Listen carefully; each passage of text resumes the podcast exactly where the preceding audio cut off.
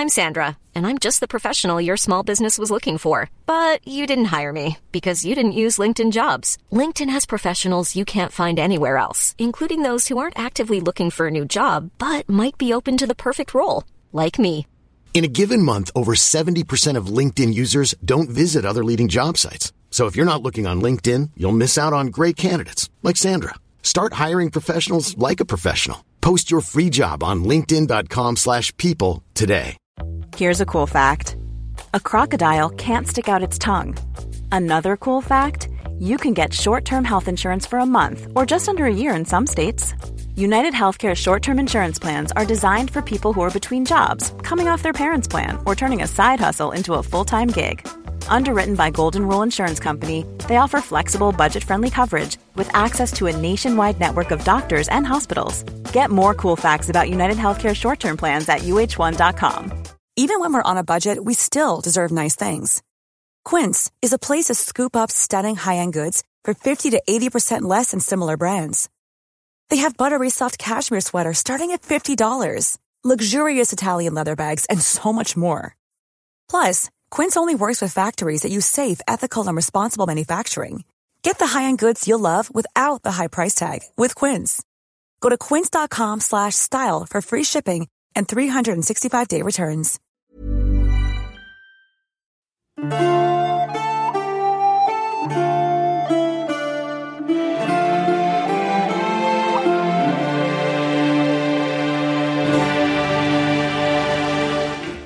til Mægtige Middelalder. En podcast, hvor middelalderforskere taler om den magiske, mystiske, mærkelige og frem for alt mægtige middelalder. En tusindårig periode, der er afgørende for Europas og Danmarks historie. Mit navn er Thomas Ebelholm, og når jeg ikke er vært på denne podcast, er jeg lektor i middelalderhistorie og Center for Medieval Literature på Syddansk Universitet.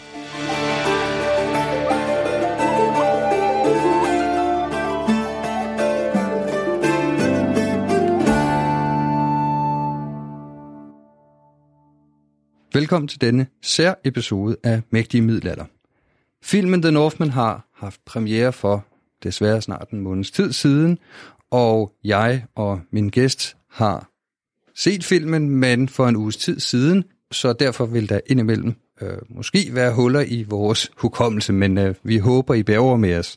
For mange folk har efterspurgt, at vi her på podcasten talte om filmen, og det vil vi hellere end gerne. Og den her film har jeg og min gæst set, og min gæst er Lasse Sonne, lektor i middelalderhistorie på Saxo Instituttet og specialist i vikingetiden, og Lasse har blandt andet skrevet sin phd afhandling om Thor-kulten i vikingetiden, og derfor håber jeg, at Lasse blandt andet kan berige os med alt det herlige religiøse, der er i den her film, The Northman. Men før vi begynder, så vil jeg også øh, adressere noget, øh, jeg ofte oplever, når jeg ser historiske film, og det er, at jeg ofte synes, at de ikke er særlig gode. Men som lytter på podcasten ved, så var jeg ret begejstret øh, for de seneste middelalderfilm, der, der er kommet det, det sidste år, og i særdeleshed var jeg glad for filmen The Green Knight.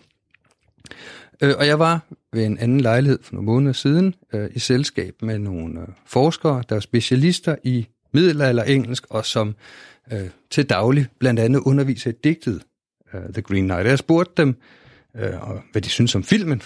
Jeg synes, den var fremragende, og de sagde, at de havde den. Det kunne jeg jo ikke forstå.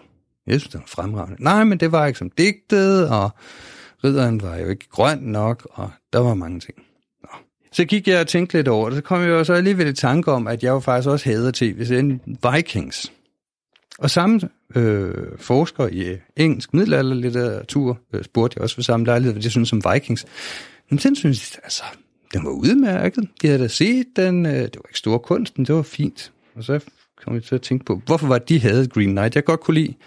Og hvorfor kunne de egentlig godt lide uh, uh, tv-serien Viking, som jeg ikke bryder mig om. Og det har jo nok noget at gøre med, at det simpelthen er for tæt på vores forskningsområder. Og at vi jo gør os nogle tanker om, hvad det er for en verden, vi arbejder med, når vi læser de her tekster og forsker og publicerer.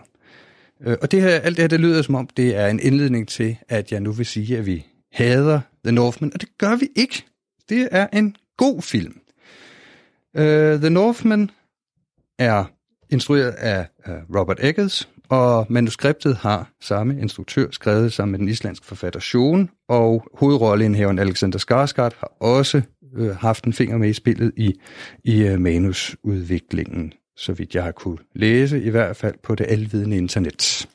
Og samme Robert Eggers har jo også gjort sig bemærket med to andre fremragende film, The Lighthouse og uh, The Witch. Så der er en, en god track record, og jeg vil ikke sige på den måde, at han skuffer, men vi vil igennem dette, den episode komme frem til, hvad det egentlig er, vi godt kan lide ved den her øh, film. Og nu har jeg talt længe, og jeg har slet ikke fået sagt ordentligt velkommen til dig, Lasse. Jamen, øh, tak Thomas, og tak fordi jeg måtte være her og, og tale om The, The Northman, som jeg også så for en uge siden. Og øh, nu snakkede vi om, hvorvidt det var en god film øh, eller ej, og da du, da, du, da du spurgte mig, om jeg ville, øh, ville ind og se filmen, øh, så tænkte jeg, åh oh, gud, skal vi nu se endnu en, en vikingfilm øh, øh, sammen?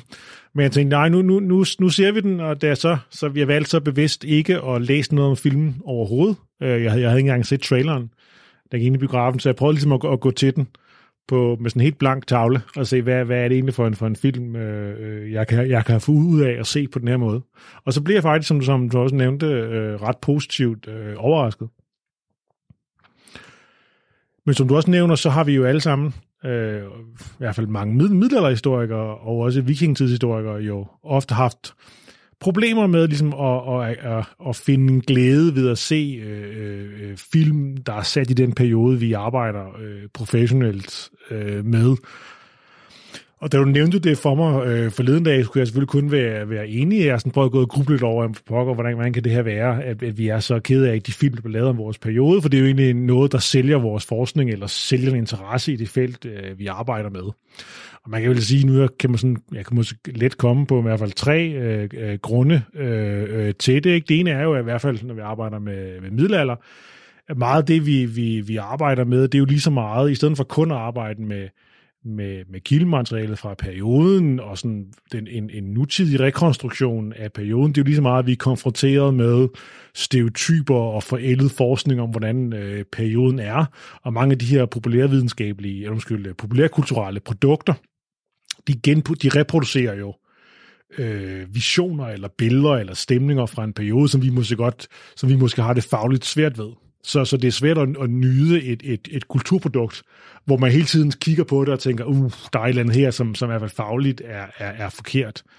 En anden ting, man, man kunne pege på med, i hvert fald med vikingetidsfilm, det er, at mange film, de prøver at, at, at, at gøre det historisk korrekt. Øh, og så i sådan en periode, der, der er i hvert fald med det skriftlige kildemateriale, er, er, har begrænset øh, skriftligt kildemateriale som vikingetiden, jamen så ender de jo med at reproducere de samme scener, de samme kilder øh, igen og igen og igen, og vi skal også senere snakke om Ibn Fadlans øh, øh, beretning om, om begravelsen ved Volkefloden, som jo også optræder i utallige øh, vikingeserier og, og, og vikingefilm, så man bliver også på en eller anden måde træt af at, at, at se de samme øh, scener gengivet med lidt forskellig opsætning. Og egentlig som, som en tredje mulighed, i hvert fald med vikingfilm, det er, at, at øh, det er måske lidt mere subtilt, men jeg synes ofte, at de karakterer, der er i vikingtidsfilm, ofte mangler en dybde eller et udviklingspotentiale hen over øh, filmens længde. Det er meget sådan nogle øh, øh faste, øh, typiske karakterer, vi har at gøre med. Øh, og derfor er det sjældent, øh, det er så en meget personlig holdning, det er sjældent sådan øh, dramatisk spændende i at følge øh, en, en film og den udvikling, der kan ske, og den udvikling, øh, øh, karakteren i filmen øh, undergår. Øh, det er meget stereotypt. Det er ligesom James, James Bond. Hvis du ikke kan lide James Bond, så er det næsten lige meget, hvilken James Bond du ser, at du nok ikke kunne, kunne lide den. Øh, alligevel, man kan du lide James Bond, jamen, så kan man godt leve med den her virkelig meget monotome fortællestil øh, igennem øh, filmene. Ja, fordi det er jo så noget andet, der driver James Bond, medmindre det er Daniel Craig, der er i, øh, i førersædet. Men det skal vi ikke snakke om her. I dag skal vi snakker om The Northman. Og øh, der kommer spoilers, og jeg vil i virkeligheden sige, at til lytteren, så fordrer vi nærmest, at I har set filmen, hvis I vil have det fulde udbytte.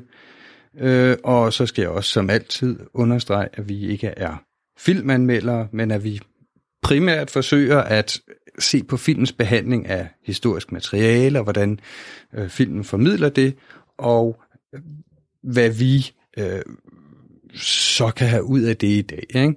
Øhm, om, om vi bare reproducerer stereotyper, som du siger, øh, og undskyld om filmen, vigtigt, om filmen reproducerer stereotyper, eller om øh, den giver en både en god fortælling, men også øh, stimulerer vores viden, ikke? og måske endda øh, ja, for os som forskere eller middelalderinteresserede, øh, måske lige frem kan få os til at revurdere et eller andet. Så det er øh, setup. Og før vi går i gang, så vil jeg spille en lille lydbid fra traileren, sådan så lytteren lige bliver for genopfrisket øh, lydsiden af filmen, og måske også kan få nogle indre billeder på nethinden, sådan så man er i, i, i stemning til vores snak.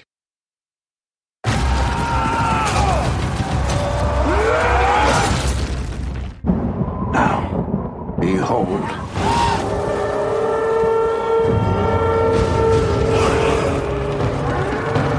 He's here. He's here. Mother! Father is here! The king, my lady. The king.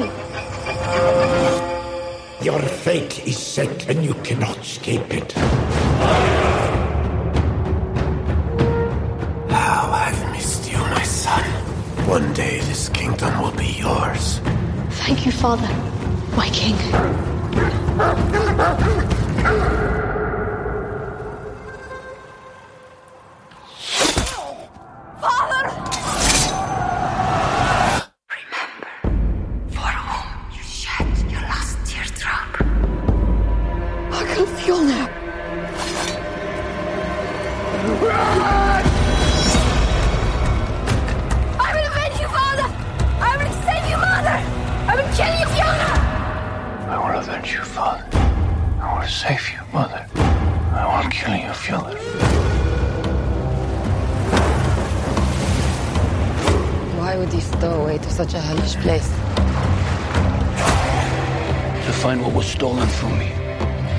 That?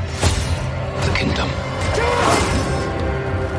You must choose between kindness for your kin or hate for your enemies. Your strength breaks men's bones. I have the cunning to break their minds. And night by night, we will carry out my pledge of vengeance. I will avenge you, father. I will avenge you, save you, mother.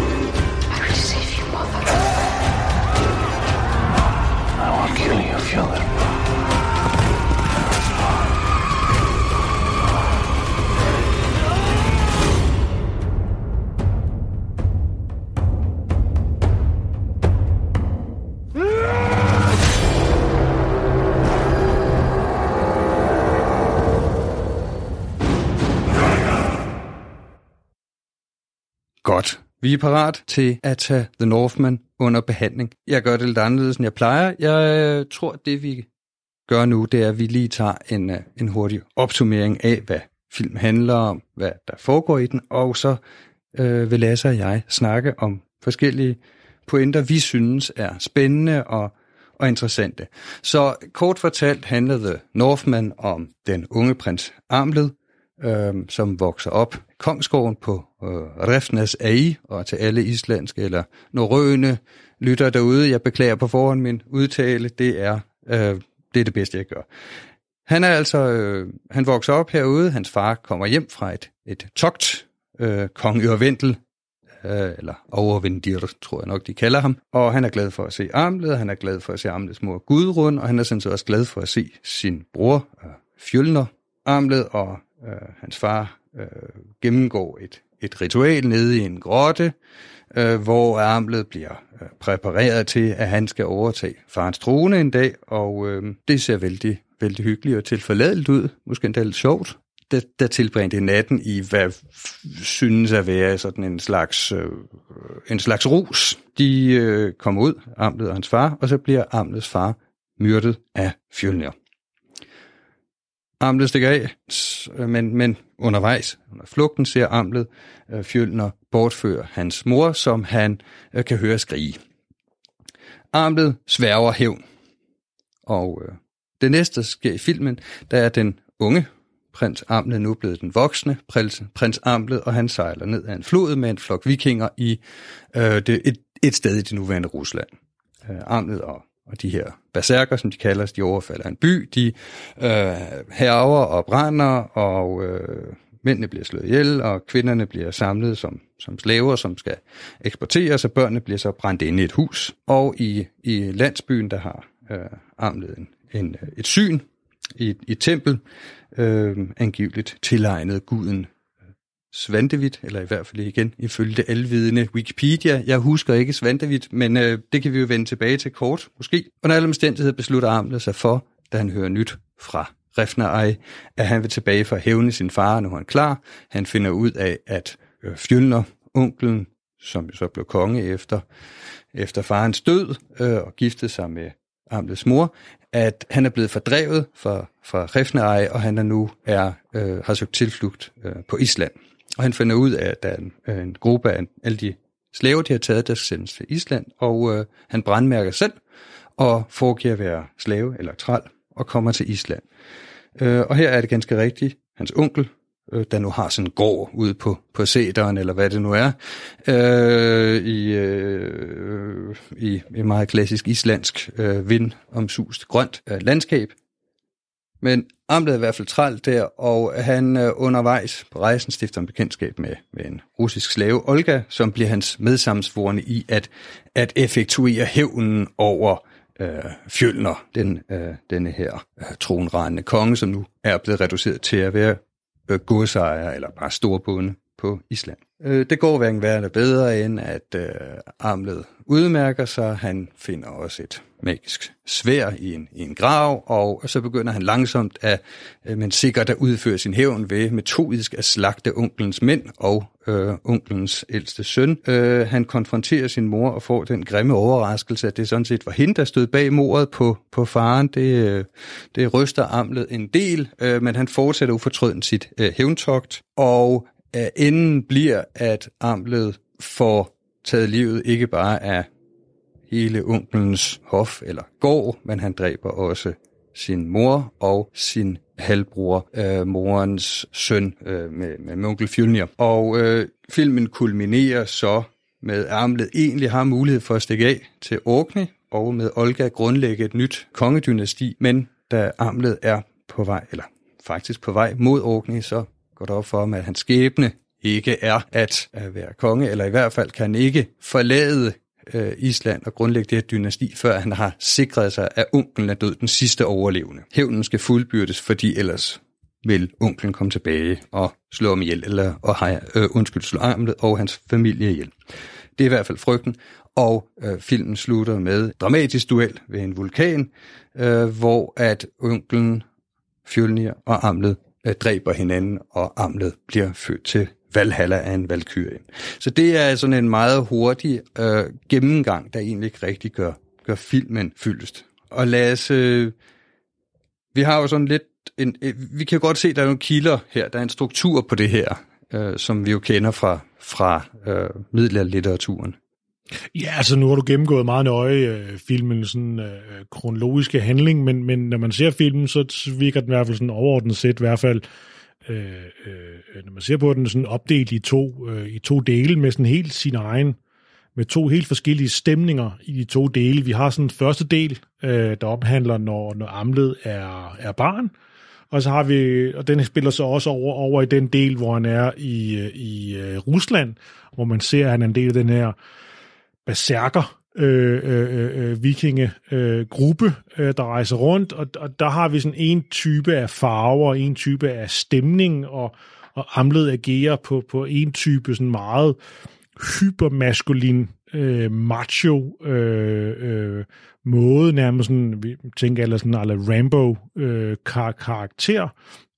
Og i den her del af filmen er der egentlig ikke så meget øh, øh, spil på det overnaturlige, det, det, det mystiske, det esoteriske. Det, det, der er vi alene den rå øh, muskelkraft, der ligesom driver øh, fortællingen fremad. Og så i den anden halvdel af filmen, når, når, når, når, når, når filmen flytter fra, fra dels fra Norge og Rusland, ja, så over til, øh, til Island, hvor Amlet ankommer i forklædning af at være en, øh, en tral, en slave, jamen så begynder vi at arbejde os ind i en, øh, i en verden, der måske mere har noget at gøre med med islændingesagerne, i hvert fald de mere mørke af dem, og den låner også nogle, nogle motiver, eller i hvert fald stemninger for sådan nogle, de, de, de savnfortællinger, der også er islæger, i, i de sådan is, islændske sagers, øh, fornaldersagerne og den type øh, øh, fortællinger om de gamle savnkonger. Ja, og det er jo det, man kan, men det er måske værd at nævne her. Han hedder jo Amtet, øh, og øh, det vil den kyndige lytter sikkert forbinde med Hamlet og Shakespeare. Men Shakespeare havde det jo fra fremmed, øh, og han havde øh, det via øh, en, en, en fransk detur, der havde han øh, den her historie fra Saxo Grammaticus. Øh, og øh, deri, Gæster der Norum, der hedder, øh, øh, der hedder hovedpersonen i, i, i den lille sektion, der der har den her Hamlet historie. Han hedder Amlet. Øhm, og øh, det, det strækker sig over bog 3 og bog 4. Og man kan sige, at første del af bogen, og egentlig også filmens ramme overordnet, øh, følger øhm, Saxos beretning i, i bog 3.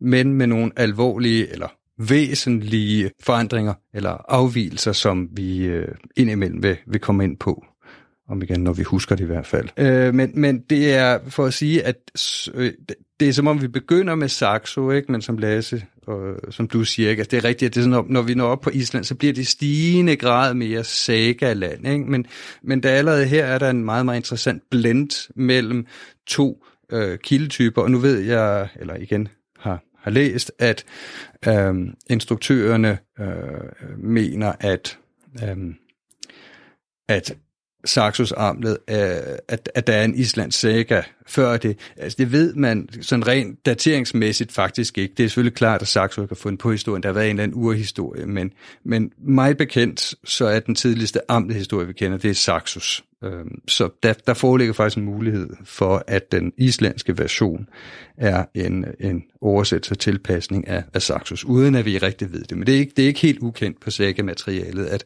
de faktisk har lånt af Saxo. Men øh, vi har jo altså det her, øh, vi har det her øh, saga-materiale, og øh, så har jeg noteret mig, at øh, Amlet indimellem kalder sig Amlet Beowulf, og øh, Beowulf er jo et angsaksisk kvad, og det kommer vi tilbage til lidt senere, om, om det har en betydning her i. Øh, jeg synes i hvert fald, det er spændende, øh, og, og jeg mener, det har en betydning for historien.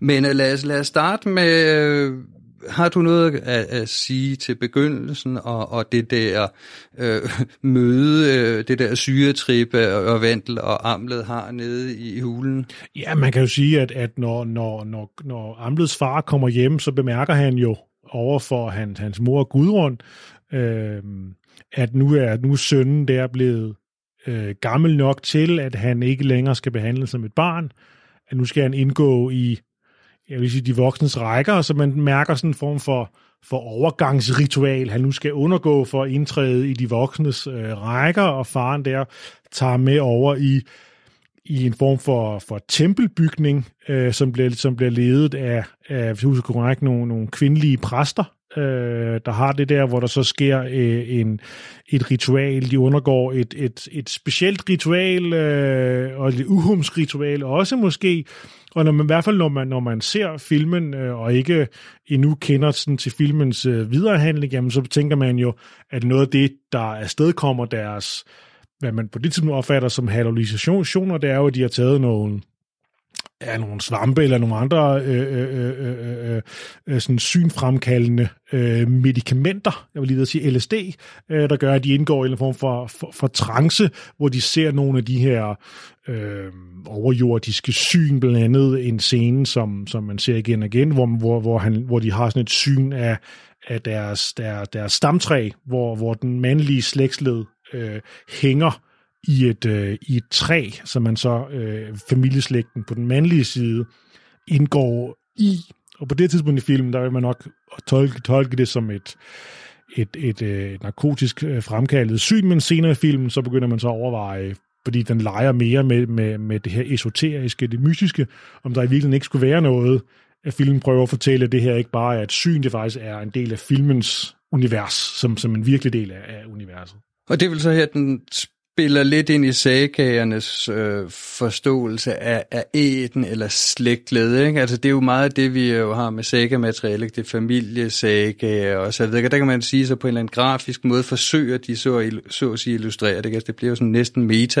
det er i hvert fald en, en, en, en, en øh, altså når man sådan filmisk skal, skal vise, at, at, at, at kongen og hans søn tænker sig ind, eller man kan sige, kongen ved, og sønnen skal opdrages til at tænke sig selv som en person i en lang linje af, af, af konger i, i den samme øh, slægt, den samme øh, række af konger, der ligesom er, er, er i blod, blodbeslægtet med hinanden. Jamen enten kan man lave en scene, hvor, hvor faren nærmest sådan halvkedeligt står og ramser alle forgængerne op, en efter en, Øh, det er jo sådan måske en mere almindelig måde at gøre det på i den her type film, men, men de har så valgt at lave den løsning, hvor, hvor, hvor sønnen og faren via den her den her, det, her rit, det her ritual, som sønnen øh, øh, undergår, jeg har det her syn af, af et, ja, et stamtræ, meget bogstaveligt i virkeligheden, hvor, hvor, hvor, hvor slægten hænger på træet. Øh, så det er en meget, en, jo en fin øh, visualisering. Ja, det er meget elegant, ikke? og jeg kan heller ikke lade være med at tænke på, at øh, altså Odin spiller jo en rolle som sådan en slags øh, øh Amlets far og Amlets sådan skytsgud, ikke? Og der er jo det her med den hængte Odin også, ikke? Som et motiv i, i, i, øh, i mytologien. Jo, altså det, det, det kan vi jo snakke om senere. De spiller i hvert fald på, at, at, at øh, Amlet og hans familie øh, er sådan øh, Odin-dyrkere, øh, og han blev også berserker, og det har også øh, i hvert fald nogle forretninger noget med, med Odin-kult øh, at gøre, hvorimod Fjølner, når han er på Island i hvert fald, øh, dyrker øh, guden med, den, med det erigerede lem, altså øh, øh, Freja, der, der, der antyder filmen en eller anden form for, for modsætning mellem dyrkerne af de her to øh, forskellige guder. Du har, du har den, den bosatte øh, øh, øh øh øh, øh, bonde på Island, der har sin, sit forhold, der dyrker øh, frugtbarhedsguden, ikke? og så har du den her berserker-typen i en kongeslægt, der så dyrker øh, øh, Odin. Det er sådan et motiv, de, øh, de, de, de spiller på. Og der er jo et sted i filmen, hvor han øh, på Island jo hænger op og bliver øh, fysisk afstraffet øh, af, af Fjølnir, da han bliver taget til fange, hvor de også spiller på den her med, at Odin jo, jo hænger i, øh, i Yggdrasil, øh, og får den her øh, gave af viden øh, som en del af det. Ja, og så, og så bliver han jo så øh, jo befriet af ravnen, ikke? og der er jo sådan hele den der symbolik, ikke? at, at øh, Ørvendel er i den grad en krigerkonge, i hvert fald det vi får at vide, med alt hvad det har med sig af gode ting, og jo længere vi kommer ind i filmen også, går det op for os temmelig negative ting, ikke? Øhm, og der var det her også med, at, at, at kongesædet ligger på Refneeje, altså øh, Ravneøen. Ikke? Så der er en hel masse symbolik der. Øh, men du nævnte øh, berserker, og det bringer mig jo til øh, den her øh, Ruslands, øh, Ruslands scenerne, ikke? som øh, jeg må sige er noget af det sådan, måske bedste fremstilling, jeg længere har set af, af vikinger på togt. Ikke? Øh, og det begynder med, at de sejler ned ad en flod, og så er der sådan to stakkels fiskere. De bliver bare skudt og så, de har ikke en chance. Jamen det er, altså, og, og det går ret hurtigt op for en, ikke? at man kan selvfølgelig godt dyrke, at de er sådan nogle store maskuline helte. Ikke? Jeg må sige, det var omkring det tidspunkt, Tivøerne faldt for mig. Ikke? Vikinger i den her film, de er nogle røvhuller. Ja, simpelthen, der, der lige, lige den her scene, hvor, hvor det er i, i Rusland, der får den virkelig øh, fuld kraft på fortælling om, at de her, de her vikinger, det er ikke nogen, man, man i dag har lyst til at sidde og få en, et, en kop øl med. Altså det er nogle rare rå børster, der, der for hvem øh, andre mennesker er en handelsvare. Øh, og det er den måde, de, de, de ser verden øh, øh, på. Og det er måske også der, hvor, hvor det er måske også noget af det meget stereotype.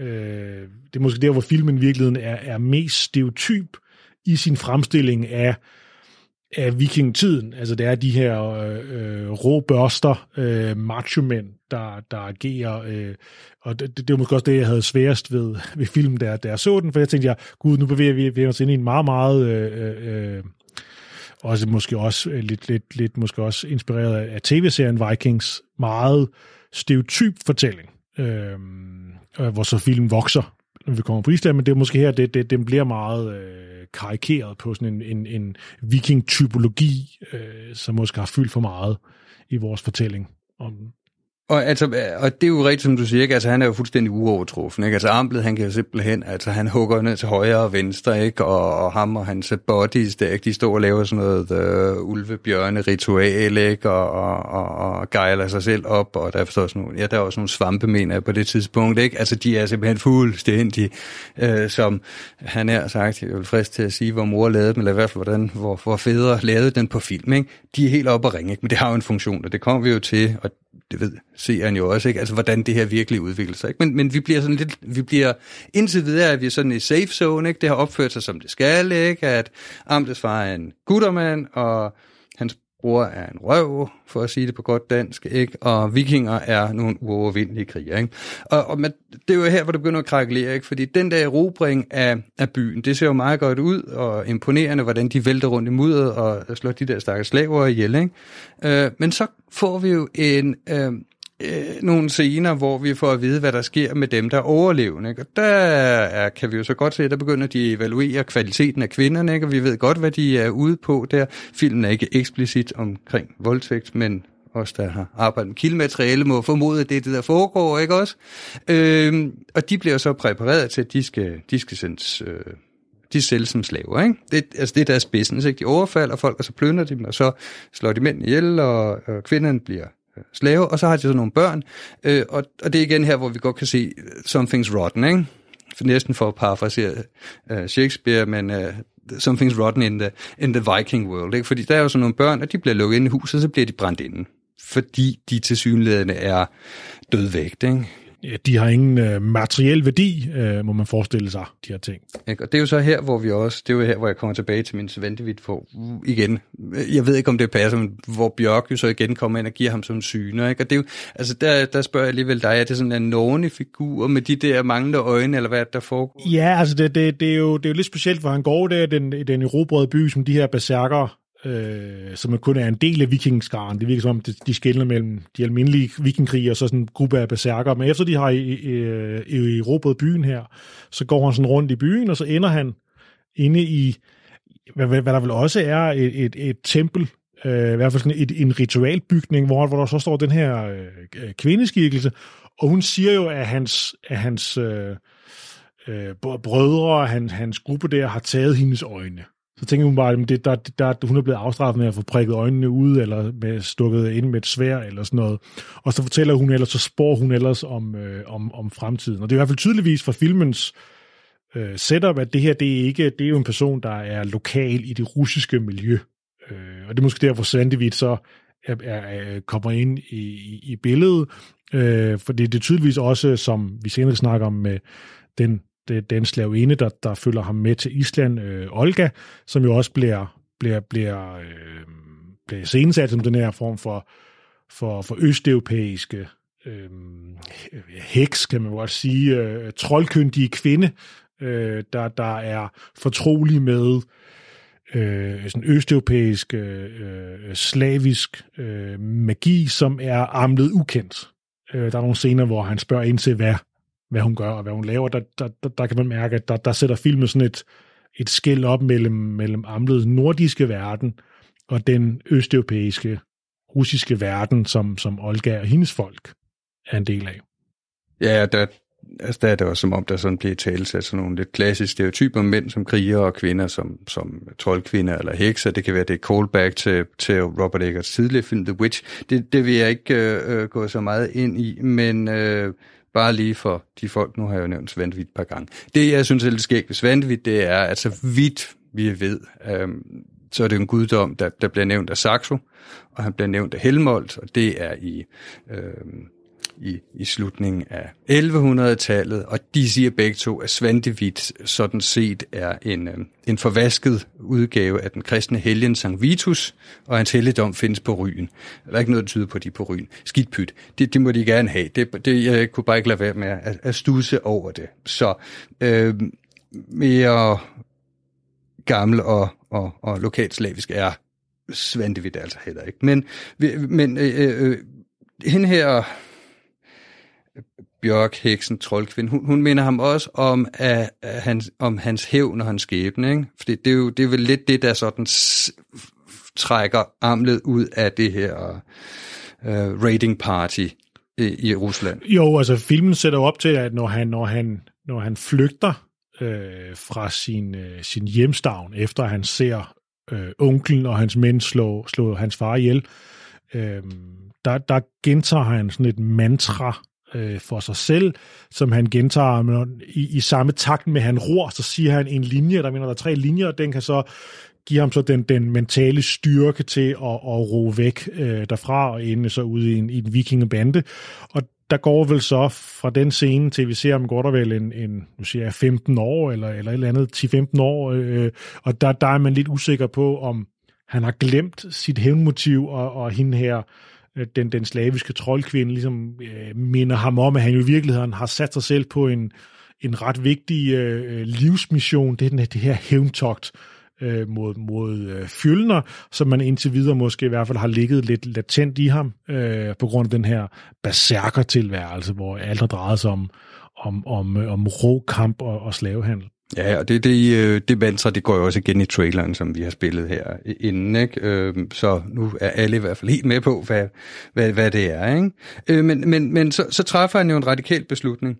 Øh, han finder ud af, at de her slaver skal til Island, ikke? og så, så brandmærker han jo sig selv. Ja, det er jo en sjov scene, hvor, hvor han jo åbenbart beslutter sig for, nu, nu, nu han, hø, han hører jo, han får fortalt fra en, øh, fra, fra en af de andre slavehandlere, at, at, at, at, at de her slaver skal til Island, og de skal til, til Fjølner, og han, han undrer lidt over det, fordi han tror jo, at Fjølner jo er konge øh, i, øh, i det, der må være Norge, øh, hvor, han, hvor hans far var konge, og der hører han så øh, den her fortælling om, at en norsk konge, kong, kong Harald, har, har, har taget et større kongerige i Norge, og, og onklen der, øh, kong, kong Fjølner, vil ikke underlægge sig øh, kong Harald, og så har han så øh, søgt øh, eksil øh, på Island, og det er jo sådan en klassisk øh, start på mange islændinge sagaer, når man skal forklare, øh, hvorfor de her norske stormænd endte over på Island, jamen så er det sådan klassisk i første og andet kapitel af sagaen, at man lige får at vide, at de var så ærestolte øh, mænd, at de ikke ville underlægge sig kong Harald Hårfager, der samlede øh, Norge ifølge den islandske øh, øh, saga mytologi, og så flygtede de så over til Island i stedet for at grundlage kolonien. Øh, derover det, det er så det, som der så spiller ind i, øh, i filmen her. Og der tager han så beslutningen, når han hører det, at så skal han da øh, øh, også til Island og hævne øh, og, og, og hævne sin fars øh, drab, øh, som begået af onklen. Og der øh, forklæder han sig så som som, øh, som træl, øh, blandt andet ved at tage noget andet tøj på, og, blandt andet også ved så at brændemærke sig øh, med et runetegn, der så igennem filmen øh, er øh, det tegn, man åbenbart har på, når man er øh, når man er slave. Øh, for uden at spoile for meget, så kan vi se, at moren har jo det samme øh, slavetegn på, selvom hun jo er taget det fange af en helt anden gruppe, gruppe mennesker. Så det er åbenbart et, et, et, et slavetegn i den nordiske verden, lader filmen også øh, lader filmen også øh, forstå. Og da, da, da jeg så den her scene, så kunne man jo tænke, så begynder man ligesom at tænke over, hvorfor det gjorde det, fordi da, da jeg så tænkte jeg straks, jamen kunne han ikke bare sejle til Island uden at være forklædning? Altså, og så opsøge fjølene der. Så allerede der ligger der jo øh, en, øh, en idé om, at, at, at det skal foregå i det skjulte. At hans hævn skal være, skal være skjult. Han kan ikke bare konfrontere fjølner direkte, for ellers kunne han jo bare have sejlet med slaveskibet til Island og har startet sin hævn. Så allerede her ligger der jo øh, indtænkt i fortællingen, øh, måske noget, som ikke giver mening, når man, når man ser det direkte, men så får en forklaring når man kommer over til Island. Ja, ikke, og det ligger jo sådan set, det er jo her, hvor, øh, hvor filmen begynder at fortolke på, på Saxos øh, beretning. Ikke? I, I Saxos beretning, der øh, er Amlet nødt til at foregive at være vanvittig for at undgå, at hans onkel, han hedder Fænge i, øh, i Saxos udgave, at han slår ham ihjel. Ikke? Så han, han, han lader som om, at han er, han er vanvittig, ikke? og dermed ikke en trussel.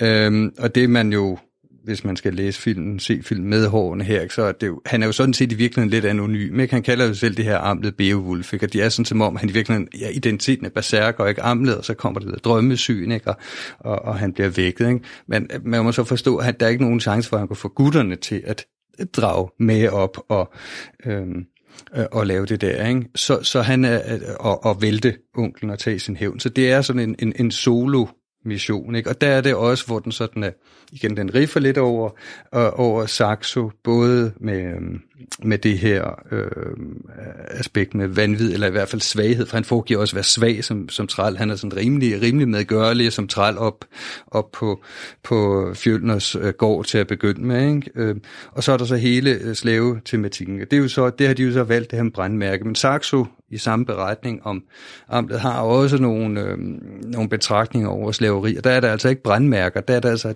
der er det sådan næsten overnaturligt, de på en eller anden måde kan regne ud, hvem der er, er slaveslægt. Og det er her, hvor øh, det har ikke nogen direkte påvirkning øh, i, i, i, i Saxos øh, beretning, det der med slaver, eller, og det har det så alligevel, det kommer til lige om lidt, øh, men, men, men han, øh, han vinder blandt andet øh, den kongen af Englands gunst ved at eller sætter sig i respekt, hvad han kan påvise, at kongen af England nedstammer fra en træl. Det er ikke så godt. Øh, men, men det er også her, hvor øh, øh det her trælaspekt fylder jo en del, ikke? Øh, og det er også her, hvor der er sådan lidt en variant over Saxos øh, beretning. Filmen klapper så at sige to øh, figurer fra, fra Saxos beretning sammen i Olga. I, øh, i Saxos beretning er der, har Amlet en, en bedste ven, og det ham mener, at bliver Horatio i, i Shakespeares stykke, øh, men han har en, en, en unavngiven ven, så vidt jeg husker, hos Saxo, og, og så er der en, øh, en slave, en trælle pige, som, øh, som han har sex med på et tidspunkt, det er sådan en del af, af, af en list, øh, øh onkel Fænge har, har udtænkt, men, men, men, men i Saxo, der er det henholdsvis vennen og så den her trælkvinde, øh, ham har sex med, der, der så at sige hjælper ham med komplotter. De bliver altså samlet i Olga-figuren her i, ikke, som jo så også antager de her magiske proportioner og får øh, noget mere agens, som det jo hedder, end, end kvinder normalt har i, i Saxos oplæg. Men der er lige en ting med de der slaver, ikke? Altså, vi snakkede om inden, og jeg kan ikke lade være med, jeg synes, det er morsomt, at det er det der med øh, slaver, der har øh, jern om halsen, øh, og øh, jeg har engang talt med en engelsk arkeolog om, om det, det der, og han siger, det, der er ingen tvivl om, at der har været trælle i vikingetiden, og der er også ingen tvivl om, at de ikke har været behandlet særlig godt, men de er meget, meget svære at bevise. Dels fordi kilderne ikke har givet at skrive særlig meget om dem, Saxo skriver lidt, ikke, og det er som regel ikke rart. Og arkeologisk er det bare super svært, ikke, fordi ja, hud forsvinder. Ikke? Så det kan godt være, det er brandværket, men vi kan ikke se det. Og øh, det der med, med jernkæder om halsen, hans argument var, at det har man nok ikke gjort, for det er pissedyrt. Ja, altså, og det, det, det er jo nok, altså, de, leger, de spiller de jo også på, i hvert fald oppe, når han er på, på, på Island, hvor, hvor de snakker om at flygte fra, fra Fjøllen og Skov, hvor de er slaver, og så, så, så siger, øh, ikke huske om det er Olga, der siger det ham, men han siger til Olga, hvor, hvor, hvor vil du flygte hen? Altså, der er jo ikke nogen steder på Island at flygte hen, så skal man øh, i hvert fald leve et liv som fredløs, øh, og ligesom på søge skjul øh, på, på vulkanøen deroppe, og det er måske heller ikke en tilværelse, der er værd at, at have med at gøre. Men vi har jo, der er jo lidt arkeologiske spor af jernkæder, men det er selvfølgelig svært at, at koble det op med en dagligdags praksis, øh, hvor de har rundt med jernkæder. Det kan være med mere sådan en form for symbolsk øh, brug øh, ved sådan en offentlig form for, for ydmygelse, eller ved sådan en offentlig form for på slavemarkedet, når de har stået og skulle have sælge deres slaver, jamen så kunne det måske godt øh, give mening, man i hvert fald har bundet det med ræb eller nogen form for kæder. Ja. Øhm, og så er vi jo så på Island, ikke? Og, og armlede, øh, ja, træller, i bogstavs forstand, ikke? og så, så møder han den der øh, heks, øh, heksefigur. Det er en, vi kender fra, fra det islandske materiale. Altså, der, der, er jo, der, er jo, der er jo sådan en heks, der giver ham, eller, eller, en, eller en troldkald, der giver ham en eller anden øh, vision om, at, at det, det, det er et særligt svært, han skal bruge til at tage livet af, af, af, af fjølner. Ja, han møder jo den her... Øh den her person, som, som er sådan en, en, en, en spådoms øh, giver, øh, en, en, en, en side-person, vil jeg faktisk våge at påstå, fordi øh, det er jo tydeligvis at dem, der har skrevet øh, filmen og, ligesom, og, og har udtænkt kostymer og, og hele den visuelle side af filmen har jo læst sig ret godt ind på øh, nyere øh, videnskabelig litteratur om, om, om vikingetiden og om øh, Island, og man kan se, at, at den her person jo, øh, det, er, det er en, man tænker først, det er en mandsperson, der, der, der giver den her øh, spot om. Men kigger man på mandens øh, påklædning, så har han iført en, øh, en kvindedragt. Han mm, sidder med to, øh, øh, han har en kjole på, øh, ja. der går op sådan lige over, over brystet, og så har to skålspænder på til at holde kjolen oppe. Og de her skålspænder, det er, sådan, det er, sådan, det er jo sådan en klassisk øh, kønsmarkør i, i, i vikingetidens øh, mode, at kvinder bærer de her øh, øh, øh, øh, øh, på sig, der holder kjolen oppe, og det er de iklædt den her trold, men det er en lidt mørk scene, så man kan ikke altid se detaljerne i det, men hvis man kigger efter, kan man se, at han er iklædt den her kvindedragt. Og han sidder også med sådan en, øhm, en, øh, en, en, en jernstav øh, af den type, som, som den svenske arkeolog Neil Price har identificeret som form for vølvestav. Ja, og, og vi skal jo sige, sammen Neil Price er jo simpelthen konsulent på den her, sammen med, med øh, øh, øh, hvad hedder hun, øh, Johanna Friedrichsdottir, som er på Nationalbiblioteket i, i Oslo, og har skrevet en fremragende bog om valkyrier og kvinder i vikingetiden, og øh, så er der også en islandsk professor på, hvis navn jeg lige har glemt. Det kommer måske. Så man kan i hvert fald sagtens se, at, at, at Neil Price har, har, har, har været med til at designe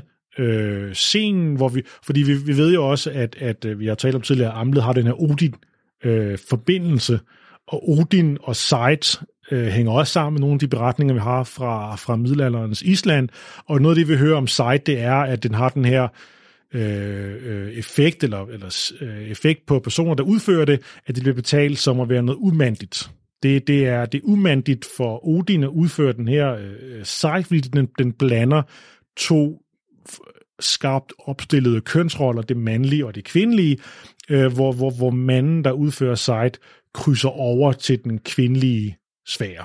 Og det, det, det, det viser de så i, det, den her scene ved, ved at påføre øh, den her side-person, øh, der, der spår øh, om Hamlets øh, fremtid og den hævn, han skal, han skal udføre, ved at iklæde ham øh, en kvindekostyme, eller kvindedragt, med de her skjoldfibler. Okay, interessant, det var jeg slet ikke klar over. Øh, virkelig spændende.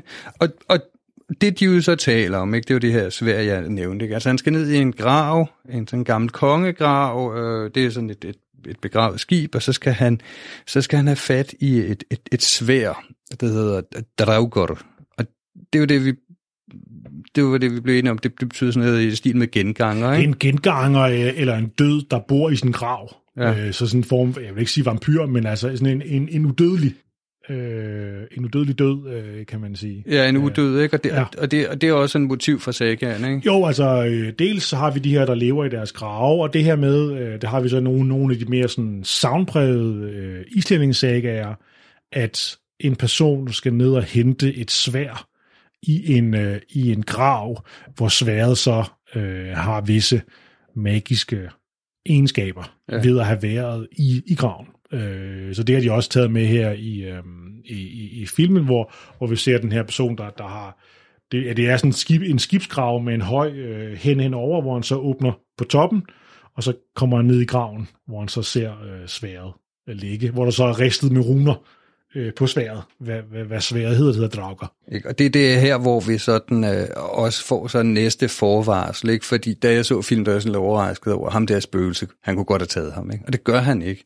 Og det er som om, at der er sådan en eller anden beslutning her, ikke? og i det øjeblik, han vil have det her svær, så, så besejler han også sådan en egen skæbne, fordi det der svær, altså, det er jo magisk på en eller anden måde, det er jo også på en måde forbandet, ikke? altså det, svær i, sagens natur brugt til at slås. Det er som om, det her det kan kun dræbe, og det er som om, det sådan motiverer ekstra. Det, det, det fungerer kun om natten, og det fungerer kun, øh, hvis det er den rette person, der tager fat i det senere, kan en af fyldenes mænd ikke trække ud af skeden, det er kun ja. hævneren. Ikke? Ja, det kan kun tages ud af sværskeden ved særlige, lejl, ved særlige lejligheder. Det ser vi også, hvor, hvor Fjølnir bliver taget til fange. Han stiller sig op og, og, og konfronterer øh, Fjølnirens mænd, hvor han jo slås med sværet i skeden, fordi han kan ikke tage det ud endnu. Øh, det er kun ved særlige omstændigheder, at han kan tage det ud, og da, da sværet så er taget fra ham, jamen så kan jeg, som, som Thomas også siger, så kan vagten ikke tage det ud af, af, af skeden, fordi det, der, det, det er et magisk øh, svær, vi har at gøre med, der kun der har sin egen vilje, måske også i virkeligheden, at overføre sin vilje øh, til amlet,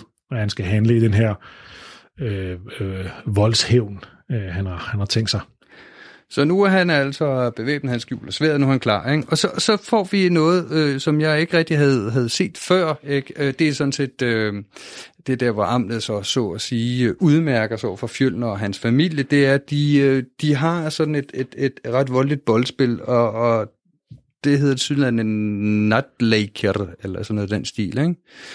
Øh, hvad, ja, det har jeg aldrig hørt om, men, men hvad er det sådan en slags øh, rundbold, hvor man slår hende, øh, og rugby kombineret, eller hvad er det? Ja, vi har jo i, i, i de islandske sagaer, så har vi øh, forskellige beretninger om, om, om form for, for forskellige former for, for, for spil, øh, der involverer øh, en bold, der er sådan en lille, en lille puk, og så noget, man slår bolden øh, pukken med. Nogle gange foregår det på is som vinteren, og nogle gange foregår det øh, øh, som lidt som i filmen øh, på, på, på græs. Og det er sådan en øh, klassisk ting i de islandske sagaer, at når, når, øh, når familier øh, mødes på tværs af de forskellige bygder, hvis der for eksempel er ting og andre øh, sådan sociale begivenheder, hvor, hvor man er social og ikke bare er på sin egen gård i, i de afsidesliggende øh, bygder, jamen så kan man have de her sociale begivenheder, hvor, hvor man spiller øh, de her øh, spil. Og i sagaen, så er det ofte der, når folk så mødes jamen, og, og har det her spil, som, som, som også i sagaen er blevet beskrevet sådan ret, øh, et ret hårdslående øh, spil, øh, hvor, hvor det så giver anledning til øh, konfliktmomenter, der kan bære handlingen videre. For det, er ofte, det, det, det kræver ofte et menneskeligt møde at drive en handling øh, fremad, så det er det her, de sociale begivenheder, hvor de kan møde frem. Og det er jo så ser klart, når man har et, et voldeligt spil, jamen, så kan den vold, der er på, på, i, som del af spillet, øh, blive en del af den konflikt, der skal løses eller skabes øh, som del af handlingen. Ja, og det er så her, hvor Amlet han udmærker sig. Han redder øh, hans øh, lille halvbror Gunnars øh, liv, og så bliver han belønnet af den øh, ældre øh, bror, som Fjølner har med en anden kone. Han hedder Thori, og han er en idiot. Øh, men han får lov til så at øh, vælge sig en træl, som han kan tilbringe natten med. Han vælger selvfølgelig Olga. Ikke? Og de, de har så sex, og så er det jo så, de lægger deres plan øh, og, og så at sige sværger sådan en pagt om, hvordan de nu skal få Fjølnir ned. Og her sker der jo øh, noget interessant i forhold til, øh, om jeg så må sige, kildematerialet igen, øh, fordi at øh, nu, nu går hævnen i gang. Og øh, planen er, at de øh, det, det skal være en langsom hævn, hvor fjølene øh, hele verden dybest set skal ødelægges, han skal drives til vanvid. Og her er vi jo sådan set i det modsatte af Saxo, hvor det er Amlet, der må foregive vanvid, øh, så at påfører han i stedet for andre i filmen vanvid. Øh, og der er det, øh, jeg kom til at spekulere på hele det her med, med Beowulf. Han øh, i en scene kalder han sig selv amblet øh, Beowulf. Og Beowulf er jo det her øh, angelsaksiske heltekvad, der begynder med en beretning om, jeg mener, det er lejre, hvor at øh, kongen der har et problem. Øh, der er hver nat, der kommer der et monster frem og, og slagter hans mænd i, i hallen. Og det vil han gerne af med, og der kommer så den her held, øh, Beowulf, det er vist fra Jøtaland eller noget af den stil. Han kommer, ikke? og så, så konfronterer han øh, monsteret, der hedder Grendel, og slår ham ihjel, og sidenhen dræber Grindels mor og løfter forbandelsen. Men her er det som om, at Beowulf i virkeligheden er Grindel, fordi det er noget, øh, Amlet gør om natten. Ikke? Han lemlæster de der mænd, og Olga hjælper ham med, at øh, de får... Øh, øh, noget at drikke, så det bliver helt, øh, altså det bliver sådan helt afsindigt. Altså de får igen sådan hallucinogener, ikke? Øh, og, og det kan jeg ikke hvis jeg har ret i, at det er med vilje, så er det jo næsten som om, at det, øh, det viser, at amblet her i den her hævntørst langsomt er ved at forvandle sig fra et menneske til et uhyre. Altså hævnen jo virkelig så korrumperer ham. Han kan bare ikke selv se det, og vi kan heller ikke rigtig helt se det, som ser ikke, fordi vi synes jo stadig, at Fjølner uh, øh, fortjener det. Ikke? Men det er jo sådan noget, der, der leder op til hans konfrontation med, uh, med moren Ja, man kan i hvert fald også sige, altså der, hvor han delagtiggør Olga i hans, øh, i hans hævnmotiv, der er hun jo også, altså han vil væk fra Island og hævne sig, og hun vil også væk fra, fra Island, men de vil det på hver deres måde. Han vil det via den her udøvelse af sådan meget ekstreme vold, og hun vil det ved udøvelse af sin, den, den magi, hun har, hun har lært sig øh, i, sit, øh, i sit hjemland.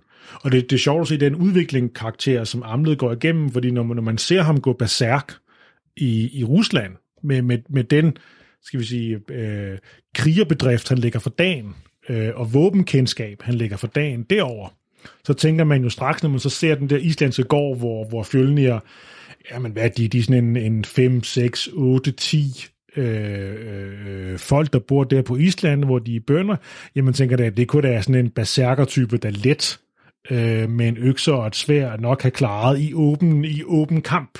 Altså, så der sker også noget med øh, den udvikling i ham, at han, han, han lader sit berserker-jeg øh, øh, ligge tilbage ligesom i, i Rusland, hvor han så vender tilbage til at blive den her den fyldende person, der tænker på familiehævnen, som om at det at være berserker og familiehævn er to adskilte øh, størrelser. Ja, og, og du mener selvfølgelig ikke fyldende Ja, undskyld, altså, ja, ja, ja, det er helt ja, fint. ja, ja, ja. Ja, det er helt fint. Ikke? Og, og, og han går jo så i gang med hævnen, og, øh, og så, så finder han jo moren, ikke? Og, og der er det jo så, det viser sig, at, at øh, det er jo virkelig en rænke, hun har spillet. Ikke? At, at hun i virkeligheden er blevet taget som træl i Bretagne, og at Amtets far slet ikke er den guttermand, vi har fået at vide, ikke? Han var jo, altså, han er jo den der, øh, den der brutale kriger, ikke?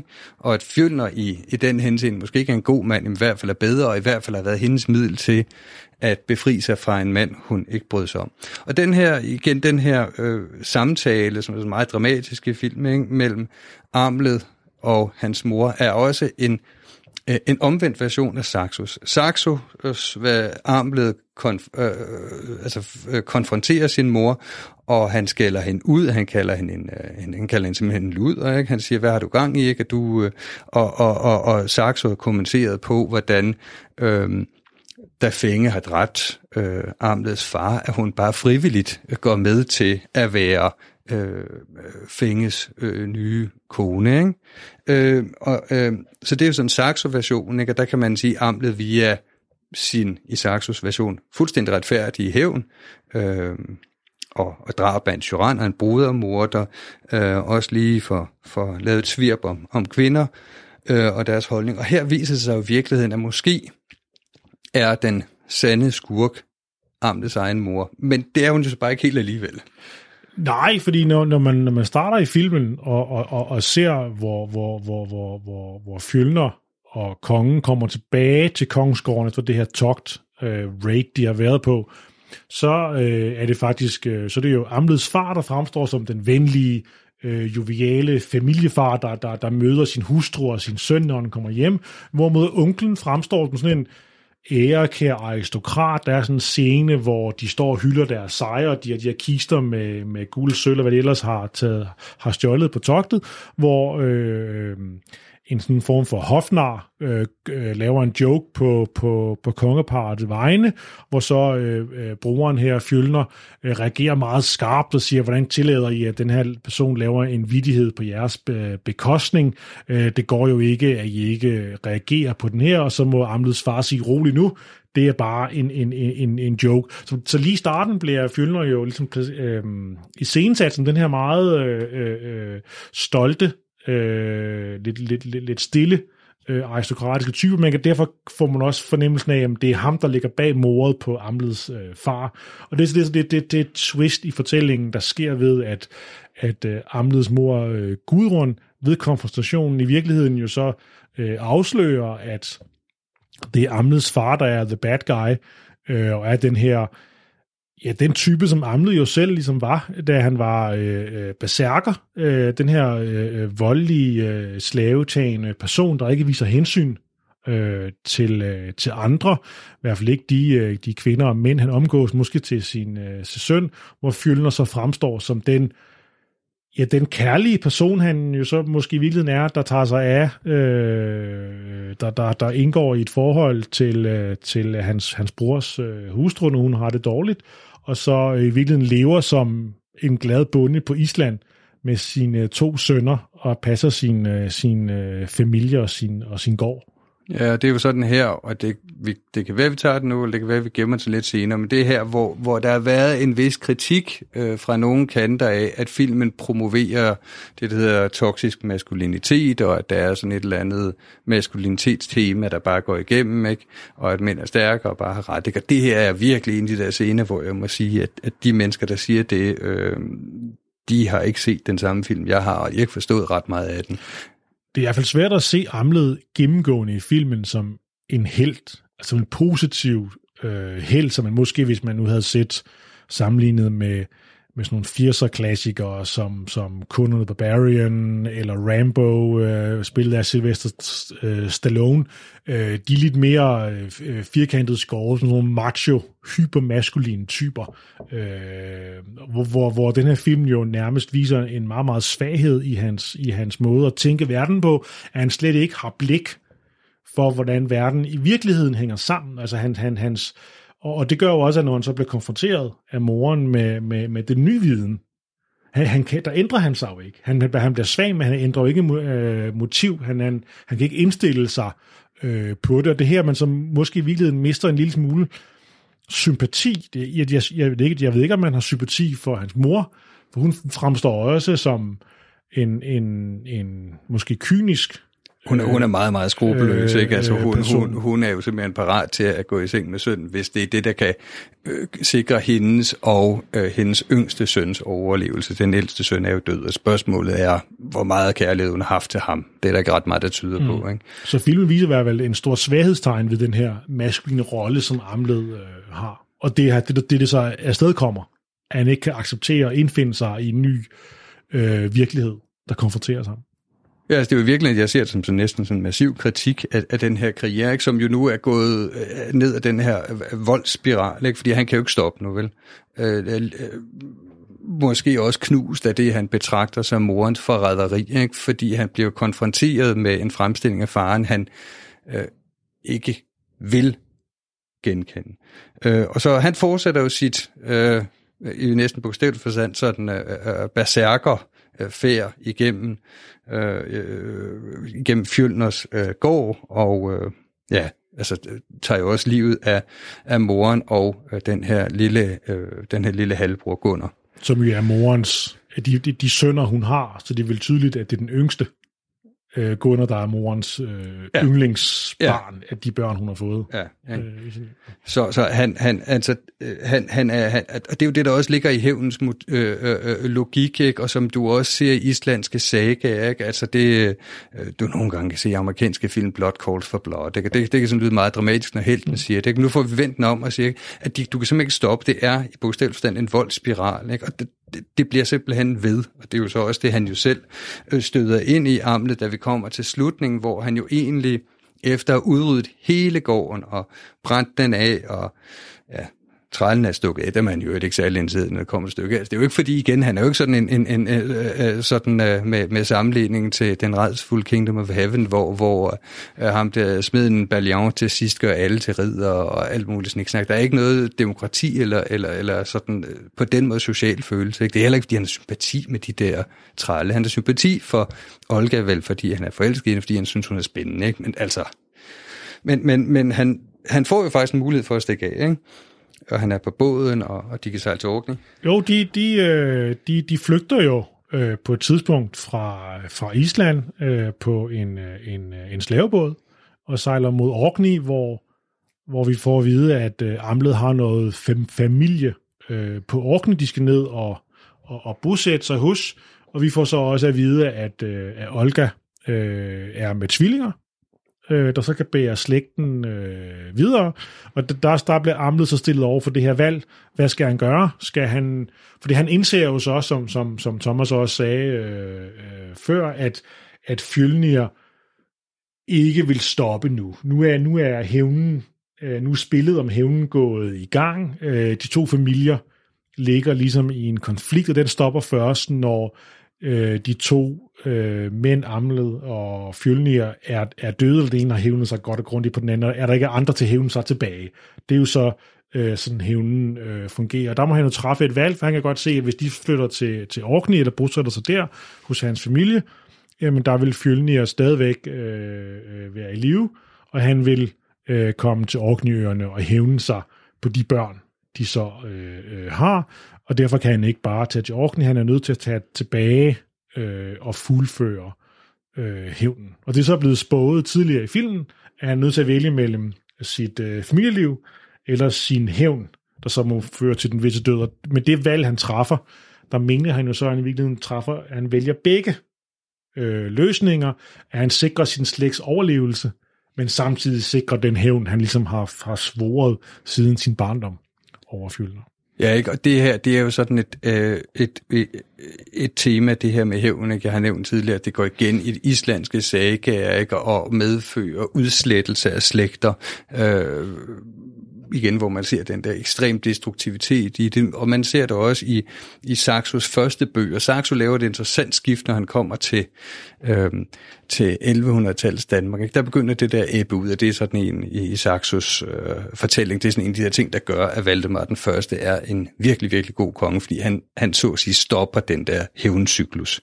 Øh, det har vi så nogle kolleger, der, der mener, han ikke rigtig gør. Han gør det bare på mere civiliseret manier med, at de forsvinder i black holes, eller, eller bliver øh, bliver dømt. Men, men pointen er sådan set stadig, hvis man tager Saxos narrativ, ikke, at det, det, det er i virkeligheden sådan, man, man bryder sådan en hævncyklus, ikke, og måske set ja, øh, fra, fra sådan et, et, et statsperspektiv, at det er i virkeligheden det, der måske øh, skal til for at stanse sådan fejde samfund. Ikke? Og det er jo et, som sådan sidste krølle på den, det er ikke bare et, øh, et nordisk fænomen, en af de mest forrygende franske ridderromancer fra slutningen af 1100-tallet, Raoul de Cambrai, er netop sådan en, en, en hævncyklus. Øhm, og her kan jeg henvise blandt andet til en amerikansk forsker, der har lavet en øh, der har en middelalder-podcast, der har en glimrende episode om Raoul de Cambrai, som jeg kommer til at linke til i show notes, og i øvrigt så vil vi også linke til nogle andre øh, artikler om filmen. Øh, men øh, vi øh, nærmer os selve sådan øh, slutningen af de her emner, vi vil tage op. Der er lige et, et, et par stykker, øh, og der var sikkert mange flere, vi går talt om. Øh, men inden vi kommer til slutningen, øh, så er der, og det var jo også, vi, vi nævnte i dem for et i starten, ikke? så er der jo sådan en scene, og jeg mener, det er da Fjølners øh, søn Torier skal øh, ja, begraves bliver han jo ikke på den måde, vel? Altså, det er jo hans, hans bålfærd, ikke? Øhm, og der har vi jo sådan, også sådan en, en fremstilling, der, der ser inspireret ud af, af Ibn Fadlan. Jo, helt, helt klart. Altså, vi, vi ser ikke så meget, altså de, de tager ikke hele Iben Fadlans øh, fortælling, men vi ser den her øh, øh, gravlæggelse, hvor de blandt andet hugger hovedet af, af en hest, øh, meget dramatisk, hvor, hvor, hvor sønnen der med lidt flere hug skal der til, men hovedet kommer der af hesten, og vi har den her øh, Øh, i hvert fald i den forlaren, der er det, der er det, en, der er det en, en slavinde, det er ikke helt entydigt i filmen, der bliver løftet op på et bræt og skuer ud, og så kommer hun med nogle rituelle sætninger om, at hun ser øh, sin familie øh, og, og andet, nogen ligesom øh, skuer ud øh, i det her ritualiserede syn, og det er taget ordret fra øh, Ibn Fadlans øh, fortælling, hvor han i hvert fald ifølge sin egen beretning er øjenvidende til den her øh, øh, øh, skibsgravlæggelse af en en høvding ved Volgafloden øh, i Rusland. Ja, og det er sådan lidt, øh, lidt en kæphest for mig nogle gange at problematisere den der kilde, og det er, det kan godt lyde lidt nederen. Skidt pyt. I, I, I, må, I må leve med det. I Falan er jo så den her, hvad kan man sige, opdagelsesrejsen er jo, er jo forkert sagt. Han er gesandt, ikke? Fra, fra hoffet i Bagdad omkring øh, år 900, er det korrekt? Ja, det er, det er omkring. Han er sådan op i, i en teologisk mission. Ja. Øh.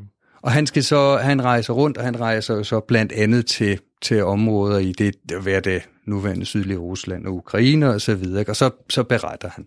Og der har han også den her beretning. Den er sådan lidt problematisk. Han kalder dem, eller vi oversætter dem til russe, ikke? men altså, det er jo nogle bosiddende folk, ikke? og der er måske nok noget skandinavisk, men der er så sandelig også noget lokalt, og Ibn Fadlan bliver nogle gange fremstillet som meget troværdig kilde, men altså problemet er, at de der fremstillinger af, af Vesten, der er altså også drager og alle mulige andre sådan åbenlyst øh, overnaturlige ting. Så det er bare øhm, Kits være kildekritisk. Han er lige så god og dårlig som Adam og Bremen, som vikingtidsforskere nogle gange har et lidt anstrengt forhold til. Vi, vi gør det jo ofte med de her øh, meget øh, flotte beretninger, også fordi vi har så få skriftlige beretninger til vikingetidens, øh, til vikingetidens religion og de ritualer, der er blevet udøvet, i hvert fald fra samtidige beretninger har vi meget få, og, og, og derfor er man så ofte så glad for de få beretninger, vi har, og ofte i sådan øh, øh kildeudgaver eller lærebøger, så læser man jo beretningen isoleret, man tager den ud af en større sammenhæng. Øh, men læser man Adam Bremen, undskyld Adam Bremen, det fortæller Adam Bremen før, i Balan for, øh, værket fra start til slut, og, og indlæser det i det hele, der er der, så får man nok et lidt andet blik på, hvad egentlig øh, man skal forholde sig til, til den påståede øh, sandhed, den beretning, han, han, han, han kommer med. Øh, altså, øh, øh, øh, øh, udover sådan, de meget lavpraktiske sådan øh, kildekritiske overvejelser, man, man, man kan gøre sig. Han har set noget via en tolk, der er oversat det til ham. Han har så rejst tilbage til Bagdad, og så har han først skrevet det ned. Øh, det er allerede her, er der nogle fortolkningslag, man skal igennem. Vi får at vide, at det er, som, som Thomas også sagde, det er, det er nogle øh, handelsfolk, der, der er bosiddende til synlædende i de russiske områder, så det er jo ikke folk, der bor i, øh, i de svenske eller danske eller norske områder, de, de er bosat derovre. Men så er der også alle de andre motiver, som, som Thomas nævner, med, med, med åbenlyst overnaturlige øh, elementer, som man jo på en eller anden måde må tage med, når man prøver at, at, at, at skal forstå Iben van Larens øh, arbejde. Og der er vi i hvert fald ofte som middelalderhistorikere jo udfordret, fordi Iben van Laren jo skrev på arabisk, og hvor vi jo ofte bruger meget tid på at lære latin og oldnordisk, og, og vi forholder os til litteratur, der, der sætter vores øh, middelalderlitteratur ind i en, i en samtidig latinsk kristen øh, kontekst, så vi godt kan gennemskue måske, jamen, hvor er det, vi har at gøre med litterære motiver, hvor vi har at gøre med en struktur, som, som vi kan genfinde i andre kilder, og derfor vi stiller os skeptiske overfor, jamen så har vi i hvert fald traditionelt, der er selvfølgelig sket noget de sidste par årtier, men traditionelt har vi haft lidt svært ved, ved, ved kilderne skrevet på, på arabisk, fordi vi ofte som middelalderhistorikere ikke har et større sammenligningsgrundlag med de andre samtidige øh, arabiske øh, historieværker. Øh, og derfor er det sådan en lidt ny verden, man går ind i, og det, det, det er en verden, den litterære verden, der er svær at navigere efter øh, i den her øh, sammenhæng. Så der har vi stadig nogle, nogle kildekritiske udfordringer med at forstå værket. Vi har nogle udfordringer, så, og det er ikke for at genere alle jer Iben Fadlan fans derude, men øh, ret skal jo være ret. Vi, øh, det er det, historikere også skal lave. Vi skal være nævnyttige og stille spørgsmål. Ja, det bør man også gøre ved. Ibn Fadlan er det samme i sydlige Rusland som i Skandinavien, maybe.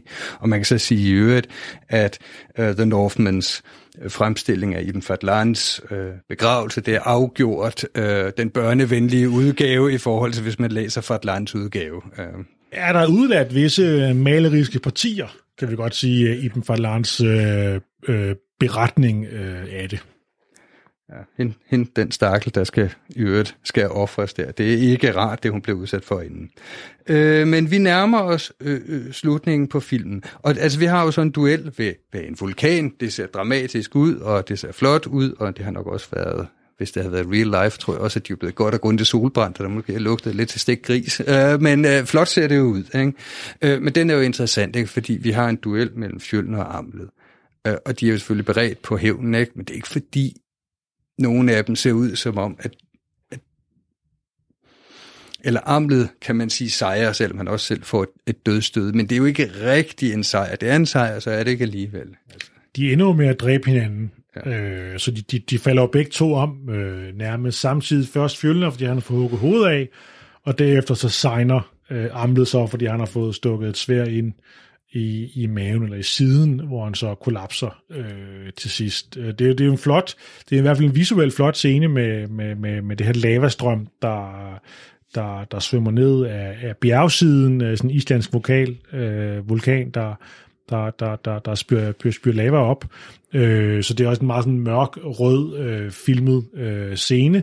Og det er sjovt nok, så er de jo begge to, øh, hvis jeg husker korrekt, de er begge to nøgne øh, i kampen, og der spiller vi måske tilbage til noget om det her med berserker, at de også øh, øh, er nøgne i deres angrebspåklædning. Øh, Ja, den, den der duel synes jeg er jo interessant, ikke? fordi den, øhm, den opfylder jo sådan flere ting. På overfladen ser det ud som om, han i god saga-stil får en god mand i død. Ikke? Øh, han dør ikke seng, han dør med sværet i hånden, han hævner, han har hævnet familiens. øh, Erik, øh, faren har fået genoprejsning, han har sikret sin slægt, øh, det har han jo også set i syner, eller det kommer i hvert fald, ikke også? Øh, så det er jo sådan en god mandig død, ikke? Og, og, og han har taget sin hævn, ikke? Og alligevel er det jo sådan lidt bittersød, fordi vi som seere, som vi virkelig har fortalt to historier, det, det demonstrerer også øh, netop den her øh, hævnens eskalation, øh, den her øh, nedadgående spiral. Ikke? Altså det er jo den totale destruktion. Jo, det er jo en totale øh, destruktion af ham selv, og i virkeligheden også så, at hans, at hans, øh, altså hans, hans mor er død, hans halvbrødre er død, hans far er død, nu er hans onkel også død.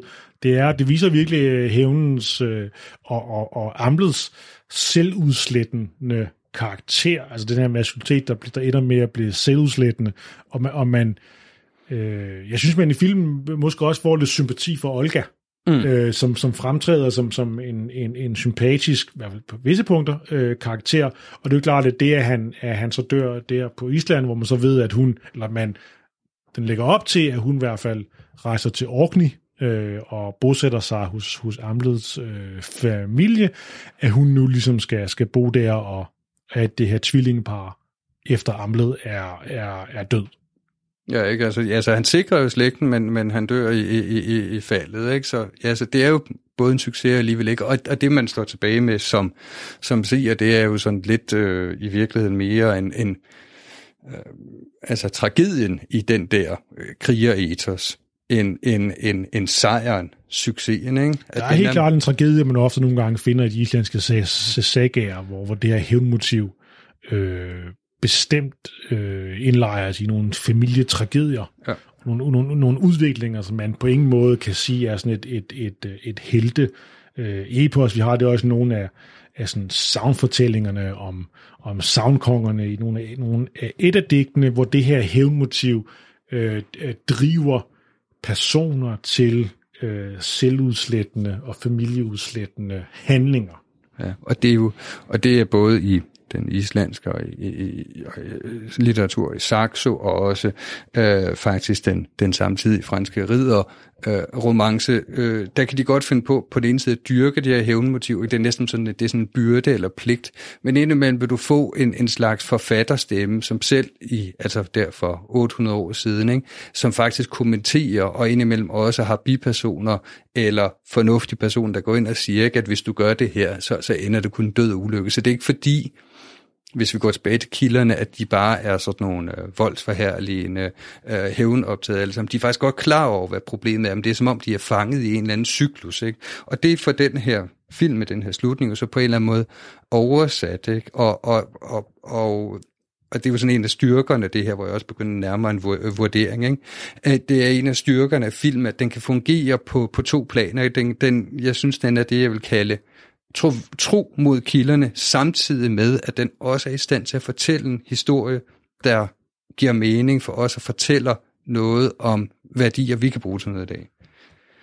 Jo, helt klart. Altså, man tænker, at, at Robert Eggers øh, har... Han, man tænker jo klart, at det, det er jo en visuelt flot film, men der ligger, må også ligge en, en, formodentlig en dybere øh, moral i den, den fortælling, han, han, han, han kommer med. Og der kan man selvfølgelig spørge, hvad, hvad, hvad kom først? Det han vil lave en vikingfilm, eller han vil have en moral? Øh, og, og når man så ser for eksempel på hans tidligere film, i hvert fald uh, The Witch, hvor skuespilleren, der også spiller Olka, og, og, og, og også er med, den har jo lidt den samme øh, dobbelthed i sig, at den jo både er sat i, i, en, i en, den her øh, nybyggerverden i, i, i Amerika, hvor, hvor, hvor der så er den her hekse Øh, øh, øh, proces øh, i gang, eller hvor i hvert fald øh, dat, øh, datteren viser sig at, at have nogle overnaturlige øh, egenskaber. Øh, hvad kom først? Det, det, det, det fortælling om, om, om heksen der i, i, i, i USA, e, eller moralen omkring den her måske kvindeskikkelse på kanten af, af samfundet? Der, kan man, der kunne man jo godt forestille sig, at, at, at Robert Eggers øh, vil fortælle en pointe, og så finder han en, en historisk øh, situation, en historisk verden, hvor den pointe kan komme til ord øh, klarest, og hvis man så er ude efter en pointe omkring øh, øh, hævn, øh, hævnmotivet, det selvudslættende, måske også det maskuline, hypermaskuline som selvudslættende, jamen der kunne det så oplagt at indlejre det i en øh, sådan en islandsk øh, vikingeverden, hvorimod The Witch, der kan du indlejre nogle andre pointer omkring, omkring køn, kønsroller, og så lege med det. Det er selvfølgelig en hypotese fra min side, men det kunne man vel godt forestille sig. Men man må jo sige, at instruktøren jo, øh, jeg synes også, at filmen emmer af, at øh, der har været ikke bare en bestræbelse, men næsten besættelse af at få det, øh, hvad kan man sige, så historisk korrekt. Ikke? Og det ved instruktører, og vi også altid, det er jo selvfølgelig altid fortolkninger og alt noget, ikke? men, men, men da, da, jeg synes også, den emmer en vis kærlighed til det her litterære materiale, men det er ikke bare en blind kærlighed, det er en kærlighed, der, der kommer af, at et, som et menneske i det 21. hund, du også godt kan se, hvilke problemer der er i det her. Ikke? Og det er jo, øh, det, er jo det, da jeg, da jeg så filmen, ikke? Øhm, så, så kunne jeg også mærke, at der var sådan en hårfin grænse mellem historisk fiktion og fantasy. Ikke? Det var øh, super realistisk, som vi har gennemgået med, med noget af det her, ikke? men så er der også alle de her fancy elementer. Og normalt, der vil jeg øh, blive meget, meget ked af det, når sådan noget foregår i historiske film. Øh, og det er typisk, fordi manuskript og, og instruktør ikke rigtig håndterer dem. Jeg synes virkelig, det fungerer her, ikke? Og, og, og ja, altså, du nævnte Conan tidligere, der, igen, det der alvidende internet skriver, han har været inspireret af, af Conan, så det blev jeg glad for, at det ikke bare var en, en tanke, der kom til mig. Det er Conan the Barbarian med Arnold Schwarzenegger, en fantastisk fantasyfilm, men selvfølgelig ikke historisk film. Og det er som om, at han har været i stand til at at tage de rigtige elementer af den, eller de rigtige elementer af sådan noget som Ringenes Herre, ikke? Og, og, og, og få det op i en højere enhed. Ikke? Så det, det er en af de der...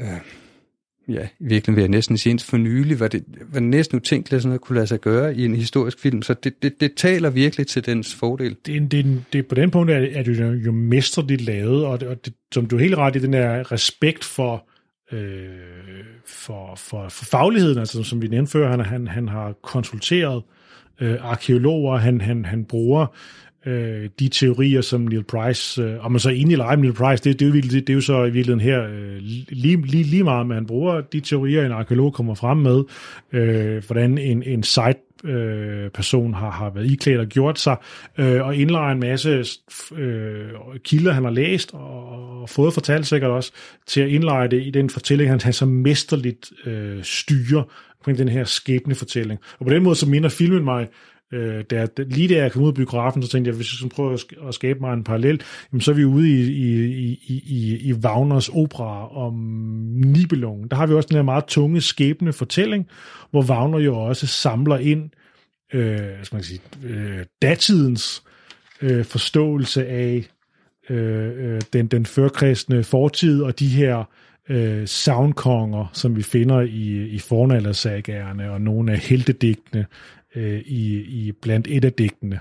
Øh, så der var det sådan en, et Wagner-motiv, hvor jeg egentlig også synes, at Wagner jo også, øh, og man kan lide musikken eller ej, også laver en mesterlig fortælling om, øh, om, om slægter og hævn, og den, det, det, det drive, som hævn kan have, og, og, og alt det negative, som, som, som hævn jo afstedkommer, hvor vi ender ude i, øh, i, i Ragnarok i virkeligheden. Ja, så vi er ved at være nået øh, slutningen, og du nævnte dine tre punkter i starten. Jeg, jeg formoder ikke, at du, du synes, at det, den, har, den har ramt i de frygtelige ting, der, der kan ske. Nej, jeg har været meget begejstret øh, for den, og som, som, som vi snakkede om tidligere, kan man sige, så er filmen jo to del mellem en, en sidste halvdel, der er meget er islænding saga, og så den første halvdel, der sådan er rå, øh, rå maskulin øh, vold, ikke? og vi snakkede om før, hvor er det her en, viking, en vikingtidsfilm? Fordi det var sådan, jeg, jeg gik ind i film og tænkte, nu skal jeg se en vikingtidsfilm. Øh, film. og så der, der var jeg blev, sådan, så var jeg kritisk, måske indlagt fra starten af, men da jeg kom ud af biografen øh, og havde den her Wagner-sammenligning, så ville jeg faktisk sige, det her det er ikke en vikingtidsfilm. Det her det er egentlig en mesterlig filmatisering af saga-universet, hvor man ikke filmatiserer en, en enkelt saga, men sammenstykker øh, et univers af saga-motiver i en filmatisering. På samme måde som jeg også måske kan sige, at Wagners opera jo er jo ikke en vikingetids opera, det er en soundfortællingsopera. Øh, og med det blik på, på den her film, jeg synes faktisk, det er, det er, en, det er en mesterlig film.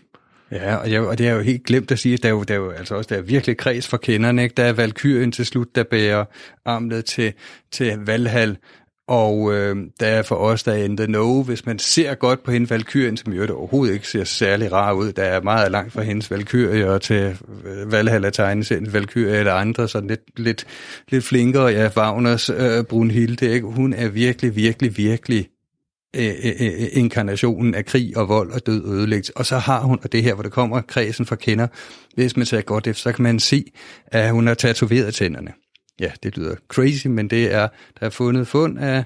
Ja, man har jo kunnet dokumentere i, i, i grave, først øh, fra svenske grave, og derefter også lidt bredere, at, at der har været øh, personer, der har været gravlagt i vikingetiden, som har fået mønstre indfilet i deres øh, tænder. Det har gjort frygtelig ondt at få filet de her mønstre ind i tænderne. Det er stadig uafklaret, øh, hvad de her øh, mønstre, den her tandmode, egentlig har betydet, om det overhovedet har betydet noget, eller det bare er lige, ligesom tatoveringer øh, i dag, men de har i hvert fald taget det motiv øh, ind i, øh, i filmen, fordi det ser jo også drabligt ud, når en person smiler, og de så har, har, har filet øh, et mønster ind i deres, i deres tænder. Ja, og det må være sådan lidt, lidt fanservice også til Neil Price, for det har han argumenteret for i andre artikler. Det er sådan, en viking har set ud. Den er mere tvivlsom, men der har været tandtatoveringer, det har set meget, meget, meget skræmmende ud. Den her film kunne vi tale meget mere om, men øh, jeg tror, vi er nået til vejs ende for den her podcast. Vi kan kun anbefale folk at se film, hvis I stadig kan nå det biografen, og ellers grib den, når den er på diverse streamingtjenester. Lasse, det var en fornøjelse at tale The Northman med dig, og jeg håber, jeg kan fange dig igen en anden gang og, og snakke vikinger og, og det gamle nord. Jamen, jeg siger tak, fordi jeg må være med, og næste gang Robert Eggers laver en film, så kan vi jo tage teten op igen. Ja, om det bliver podcast eller ej. Jeg er i hvert fald solgt. Det var alt for nu. Tak fordi I lyttede med.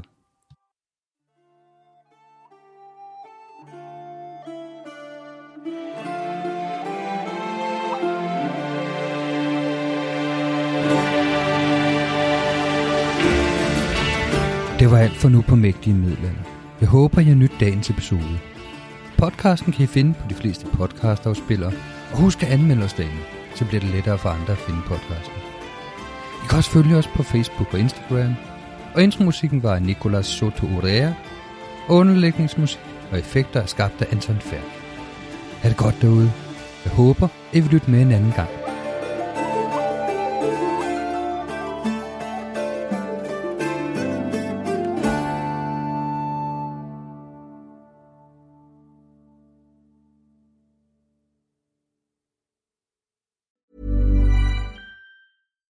When we're on a budget, we still deserve nice things. Quince is a place to scoop up stunning high-end goods for 50 to 80% less than similar brands. They have buttery soft cashmere sweaters starting at $50, luxurious Italian leather bags, and so much more. Plus, Quince only works with factories that use safe, ethical, and responsible manufacturing. Get the high-end goods you'll love without the high price tag with Quince. Go to quince.com slash style for free shipping and 365-day returns. Hey, it's Paige DeSorbo from Giggly Squad. High quality fashion without the price tag. Say hello to Quince.